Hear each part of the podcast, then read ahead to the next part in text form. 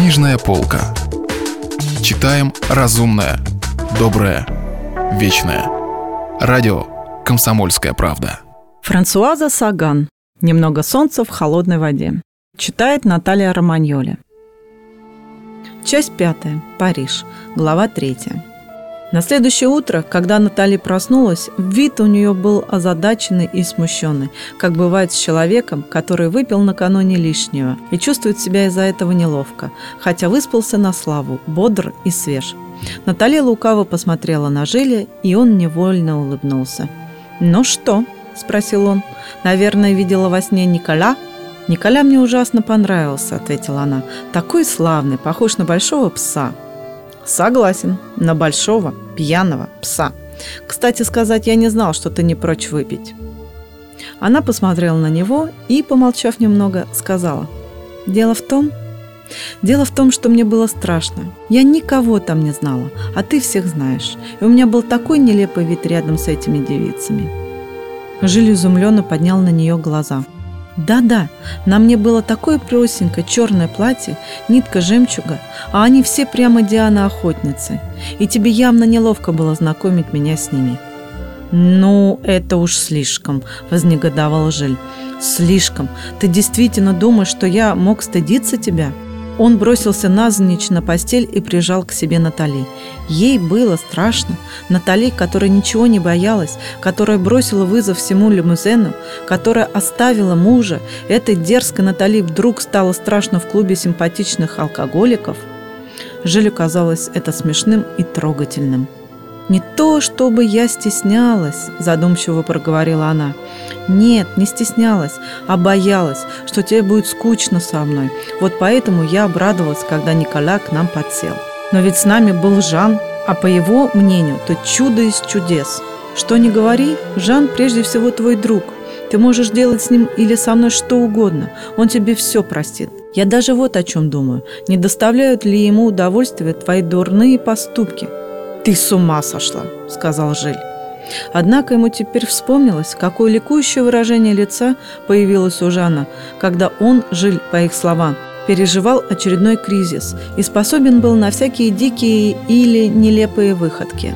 Жан успокаивал друга, старался образумить, но с какой-то веселой снисходительностью, даже как будто восхищался его затеями, и зачастую уговоры Жана только подливали масло в огонь. Во всяком случае, никто ничего не знает о своих друзьях и о тех подспудных, иногда для них самих неведомых влияниях, которые они на нас оказывают.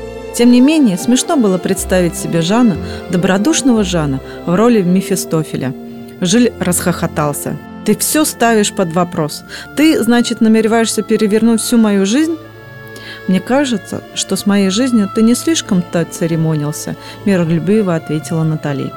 Она смотрела на него, улыбаясь и полузакрыв глаза. Может быть, она и боялась всех этих людей в клубе, но уж его-то она, во всяком случае, нисколько не боялась. «Ты женщина суровая и жестокая», — сказал он. «Ты ничего не боишься, а кроме того, ты пьяница. А кроме того, бесстыдница», — сказал он в заключении, тормоша ее. «Надо познакомить тебя с Жильдой».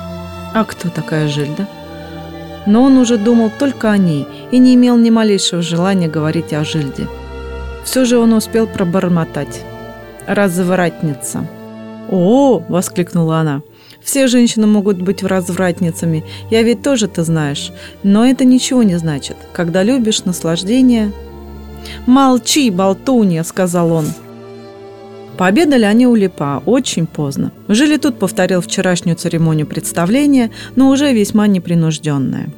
Через три дня он начнет работать в новой должности. Его любовница красива. К нему пришло счастье. И он с удивлением думал, как могло случиться, что всего три месяца назад он был таким жалким, трепещущим, полным отчаяния существом – он, должно быть, дошел до точки, не отдавая себе в этом отчета. А теперь весь мир принадлежал ему. По этому поводу следовало выпить шампанского. Запивать шампанским сосиски с тушеной капустой – сущий идиотизм, но они выпили шампанского. Потом пошли вдвоем в соседний кинотеатр на какой-то дурацкий фильм. И Жиль весь сеанс нашептывал глупости на ухо Натали. глубочайшему ее возмущению, так как она ко всякому зрелищу относилась с детским вниманием и серьезностью. Недаром она уже три дня приставала к Жилю с просьбой сводить ее в театр на интеллектуальную пьесу. Как говорили, отличную, но при одной мысли о ней у Жили кровь стыла в жилах. Он уже несколько лет не был в театре и вообще терпеть не мог заранее запланированных развлечений. Он смеялся над провинциализмом Натали, как он это называл. «Ну зачем спешить? Успеется», — говорил он. «Ты же не на одну неделю приехала в Париж. Вовсе не обязательно все пересмотреть за неделю, чтобы рассказывать потом лиможским дамам-благотворительницам». «Да мне все это по-настоящему нравится», — возражала она. «Как ты не понимаешь? И мне хотелось бы именно с тобой потом это обсуждать». Мне, кажется, попалась интеллектуалка. Весело, нечего сказать. «Я от тебя никогда этого не скрывала», – отвечала она без тени улыбки. Зато он хохотал до упаду, представив себе свою любовницу Натали с ее горячей, требовательной страстью, превратившейся вдруг в интеллектуалку. Но иногда он изумлялся, заметив по какой-нибудь мелочи, что она обладает куда более глубокой и широкой культурой, чем он – Разумеется, в провинции у 30-летней дамы достаточно времени для чтения, но ей действительно все нравилось. И когда он, устав от спора, отделывался парадоксом или модными общими местами, она с каким-то негодующим удивлением набрасывалась на него, словно он вдруг оказывался недостойным самого себя. «Детка, я же не очень интеллигентный человек», – отвечал он, хотя убежден был в противном. «Принимай меня таким, каков я есть». «А ты мог бы стать интеллигентным человеком», – холодно возражала она, «если бы пользовался своим интеллектом не только в сугубо личной жизни. Тебя ничто не интересует. Удивляюсь, как это тебя еще держит в газете. Потому что я трудолюбив, исполнительный и быстро печатаю на машинке». Натали пожимала плечами и смеялась, но какая-то досада звучала в ее смехе. Впрочем, когда дело доходило до таких споров, Жиль приходил в восторг. Он просто обожал, чтобы его бронили. Все это казалось, разумеется, словами любви, объятиями, и Жиль, подчиняя ее своей власти, прерывистым от страсти голосом спрашивал, приятно ли Натали быть со своим глупым любовником – Оба они еще были в той чудесной паре счастья, когда влюбленные обожают ссориться и даже представить себе не могут, что их нежные ссоры станут зачатками, предвестниками куда менее веселых столкновений.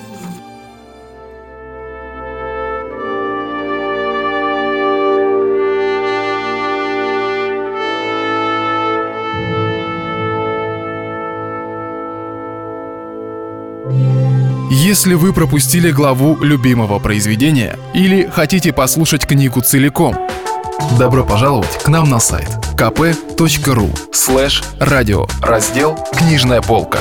Книжная полка. Читаем разумное, доброе, вечное.